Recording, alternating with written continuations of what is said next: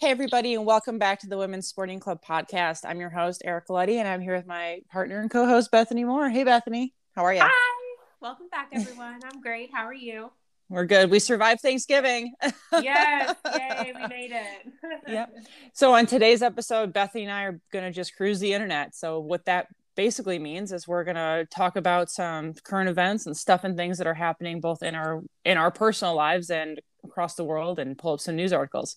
So uh, let's get started. Let's talk about Thanksgiving. It happened last week. We're a couple days out, so we're kind of recovered. So yeah. how was your how was your Thanksgiving, Bethany? Yeah, keyword uh, kind of recovered. Um, no, it's great. Um, you know, we live in East Texas, and um, both of my husband's family and my family live in Dallas and Fort Worth. Um, his family in Dallas, mine in Fort Worth. So it's always fun to do the you know the shuffle there. Oh yeah. Yeah, it was great. Uh, Wednesday night we celebrated with his family, so you know made some homemade dessert and corn casserole, and then headed to Dallas. Um, and then yeah, so we stayed uh, just chatting, which was nice. And um, and then Thursday morning, got up early and went and helped my mom cook and put everything together um, for everyone to get there. And I made another corn casserole. I'm the corn casserole queen. you want my recipe? I love it. Um, no, but uh, yeah, so did that. And of course, um, had grandma's homemade pies and your favorite, the pie daddies. Oh my God. so good. good. Very, very good. My grandma's uh, lots of uh, Crisco butter, uh, homemade um, crust, and everything. It's the best thing ever. So um, oh, yeah. we had all of our our fill of that, and then um, we we actually have a duck hunting lease in Kennett, Missouri, with a hometown of Sheryl Crow, uh, Arkansas line. Um, so my husband actually left uh, Thursday afternoon to go hunting unfortunately was not able to go because it was like the first weekend really of everyone um, being up there and um, all of the spots were filled. So but um, that's fine. I stayed with my parents. Me and my mom went black friday shopping hung out with her uh, helped her put up all her decorations and um, you know all the things. And then um yeah that was pretty much it. And then came home uh sunday evening. So it was a nice really long long weekend. How about you? Um well that sounds like a lot of fun. Busy busy. I know. I didn't travel, but I had people in town. So my my in-laws came in town, so we were hosting them from Wednesday through Saturday afternoon when they left. Um, we just did a lot of stuff with them. I cooked the entire Thanksgiving dinner. Um, so everything from like appetizers and brunch and all the all the I apparent supposedly I did pretty good. So we'll see what happens. Um, we'll see if they come back next year if I can send the invitation or if somebody steps up right. and is like, I think I should host it. So right, no one ended up with food poisoning. Everyone's yes. good. Yeah, yeah. we no didn't you knocked it out of the park. I'm sure. It so it went it went pretty well. We didn't have to order Chinese, so that was a plus. Um, and then Friday morning, my sister in law and I went Black Friday shopping at the butt crack of dawn, five o'clock oh, in the oh, morning. Bless um, you. Right. And what was funny was we showed up to Academy at 5 a.m. and we actually got interviewed by the Dallas Morning News because they were awesome. there trying to talk to Black Friday shoppers. so there's amazing. a an article floating around in Dallas Morning News with me and my sister-in-law talking about us going Black Friday shopping. Um, but what was interesting is like there really weren't a lot of people out. Like we didn't run into any yeah. traffic until we got to like the outlets around noon. But we went to like North Park and a couple other places and there was it was empty. There was nobody out. So that was fun. And then we went and saw the Nutcracker Friday evening um, a lot of fun. I hadn't been since high school, so it was like seeing it for the first time because awesome. I don't remember the storyline, and but it was right. great. And you know the There's Dallas big mouse, big oh yeah, or something. Oh yeah. Oh yeah, and the Texas Ballet Theater did a really great job putting it on. So if you're in Dallas Fort Worth, I would definitely recommend going to go see it with your family. But um all right, so let's get started with our first article that we're going to talk about. Um, the title of this article is let me scroll back up Attorney releases video of client's husband being shot to death by ex-wife's boyfriend, and boyfriend claims self-defense. So let's kind of talk through the video of what happened. Um, basically, what's going on is there's a child custody pickup, and the father is there, and he's wearing a green pullover, and he's kind of arguing with the mother in the front yard about pickup times, and there's a dispute. He you know was supposed to get the kid at 315 and you know whatever is going on in that conversation and what i'm assuming is the stepfather comes out of the house. He's wearing a black pullover and he's holding a rifle and basically says you know get the hell out of here blah blah blah. You know we don't want you around here anymore. And he fires off two shots at the ground. Him and the guy in the green kind of get into a little bit of a you know pushing each other around. The guy in black gets away from him and like jumps back probably 10 feet and shoots the guy and that's wearing green so he kills him um, and the interesting thing about this particular topic is the guy in black is trying to claim that this was self-defense so right. you know number one very sad situation not something that is encouraged or you ever want to happen but there's such a weird line with self-defense because mm-hmm. the legal definition of self-defense is you use force to neutralize a, an impending threat. So at least in the state of texas and this happened in lubbock texas yeah. i don't know that it's going to qualify as self-defense because he had an opportunity to leave the situation and he does originally. He goes he leaves the front porch where the altercation's happening. He goes into the house gets a gun comes back outside you know, continues to yell at the guy and basically try to get into a physical altercation with him. And then push after he gets pushed, he's able to step back and then shoot the guy. And it's kind of like, well, that's not really self defense. Like, no, he's escalating the situation by bringing yeah. a firearm into a situation where the guy wasn't like trying to break into his house. He wasn't like yep. making physical threats. And like, I, I saw or heard nothing that would constitute I need to shoot this guy. Yeah. I'm fear of my life. Like nothing.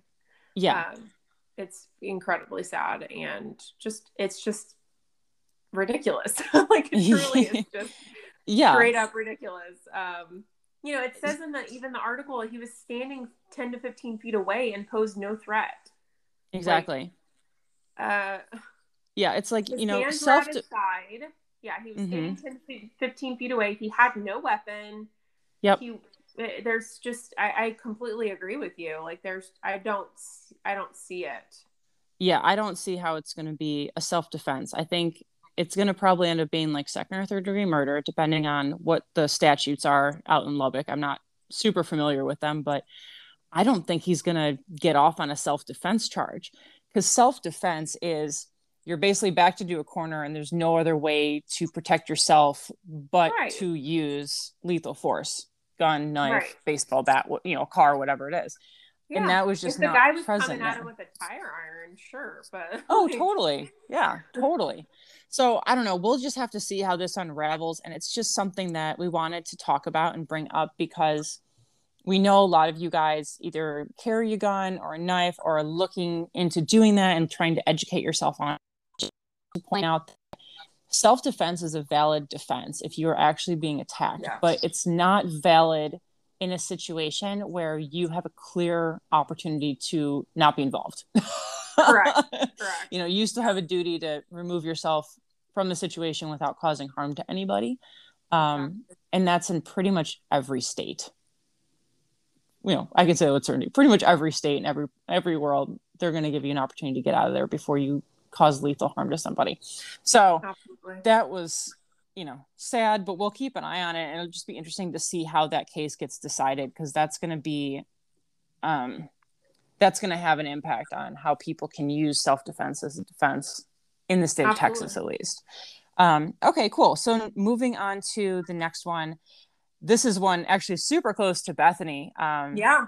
Harris miles. County. Yeah, Harris County. Um, Harris County Sheriff doesn't foresee any arrest after East Texas girl shot and killed by father in a hunting accident. So, do you want to kind of tell us what happened, Bethany? Absolutely. So, as soon as I saw this story, which um, funny enough, my husband works for this TV station that put out this article. So that's how close we are to it. Yeah.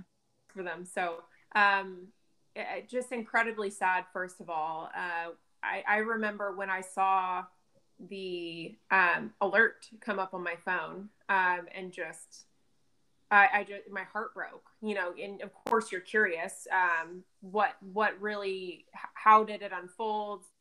How did it happen? You just think like people hunt especially hunters know basic firearm safety. You just think like initially i was like did the did the daughter grab the gun? You know what like what happened? And then when the story came out it's just it's so senseless and what was so easy um but I'll, I'll get into it. So basically the father took his 11 year old daughter um, her name is daisy grace lynn george. It's a very long name. Um, but took her to their hunting lease um, in hallsville. And you know. Um, the rifle was actually lying on the seat in the vehicle as a uh, they were nearby. Um, and the father went to clear the hammer, thinking the gun was unloaded, and the rifle went off, shooting the kid. So, like, first of all, I don't know how. I'm sure you operate the same way. I know you operate the same way, Ericka. And most everyone I know that is a hunter or just knows basic firearm safety, you don't keep. You there? People, you don't. Yeah, my my brother just called me and it interrupted me. Okay, so take pause. a pause and start over. Okay. Firearm safety is you don't keep a, a gun of any kind in the vehicle with one in the chamber or especially like a hunting rifle. Like you don't. No. There's just no reason. There's no reason for it to be lying there. First of all, you always want to point it up or down, away from anybody, um, and it doesn't need to be loaded when you're in the vehicle. So it I, it just perplexes me. I, I don't understand it. It's yeah, it makes no sense to me. I don't understand why it was okay he thought that the gun was unloaded well like you should know that the gun is un- you know like you sh- you should have like you should be 100% certain when you put that rifle back in your vehicle that there is nothing in the chamber nothing you know yeah. anywhere in the in the and you should always proceed as if a gun is loaded and it is live Correct. period Correct. and it's like you know you touched on it the gun should never be pointed at something that you don't want to shoot so when you right. travel it should always be pointed down or pointed up. Like when we yes. travel to and from like the hunting lease or like if we're riding from one blind to the next one and the guns are in the truck with us, they're pointed down towards the floor. If it's pointed in a in a direction that can never impact somebody, you'll never have this type of a situation. This was just Correct. negligence. He was yeah. being lazy, he was being negligent, and now he lost his kid. Um, so super sad. sad. Not you know the only good thing that's probably going to come out of this is this is a, a very clear example of what not to do when you're hanging yeah. out with guns um right especially with really children you know because okay yeah. she it, she was not involved necessarily like she didn't pull the trigger but mm-hmm. also teaching your children and others like basic firearm safety like you know if if it was trust to her maybe and maybe it was and maybe she just wasn't paying attention but you know, don't ever stand in front of a barrel of a gun, you know, in yeah. any way, shape, or form. You know, th- that also could be avoided. Just mm-hmm. just knowing and sharing basic firearm safety with your children and with, just with people around you. Um, oh, totally. Aren't aren't as um, you know savvy into firearm safety as maybe you are, but just to make sure, make triple yeah. sure, you know that um, exactly you know, at the very least, if you're going to check that your gun is loaded, take it out of the vehicle and point it up or down. Like you don't mm-hmm. check it when it's lying there, especially when your child is like nearby. At the end of the barrel. exactly. Literally exactly. in the in the way of the barrel. So right. terrible but great example of why gun safety is so important. And you really just need to be very strict when you're around guns. And um, again horrible but hopefully there's a lesson that can be learned to other people out there. And hopefully this lesson saves somebody else's life. So Absolutely. all right. Well let's good let's, like i know. Okay. So not necessarily a feel good story, but just kind of a like, what the what the f story that I think is hysterical. Um, yeah. okay, so here's the headline: Canada taps into strategic reserves to deal with massive so- shortage of maple syrup. yeah. So, so in the U.S., we've been dealing with really high gas prices, and you know, President Biden went ahead and released a whole bunch of oil reserves. You know, what a week or two ago, um, to try to help with our gas. But in Canada, they're dealing with that, except it's maple syrup. So apparently, there is a huge reserve held by the Canadian maple syrup producers. I guess they're a conglomerate up in Canada where they just have tons and tons and tons of maple syrup like just stored, which is insane. Apparently they produce 90% of the world's maple syrup and the US is its biggest client. Um, which is hysterical in and of itself. It's like why are we eating so much maple syrup? Like what what are we doing, guys? Um, and to build off of this, I started kind of like following this topic a long time ago because back in 2012 there was a maple syrup heist that made na- international headlines. I don't know why I love that so much. Like, I know. It's like who steals maple syrup? But right? apparently, why is there not a movie made about this? There's so many right? heist movies. Like, I want a maple syrup heist movie. Like, I exactly, exactly. Um, so apparently, more than three thousand tons of maple maple syrup was stolen from this international stockpile that they've got over the course of almost a year. And the value of the heist in 2012 was estimated at like $19 million. So it's like, okay, first of all, this is ridiculous that there's basically a Federal Reserve for maple syrup. Like, who would have thought? It's liquid gold. It's liquid apparently, gold. apparently.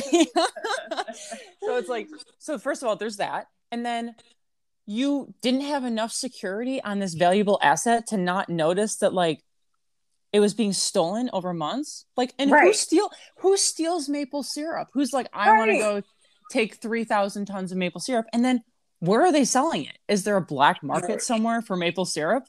There's so many questions that have not been answered. So many questions.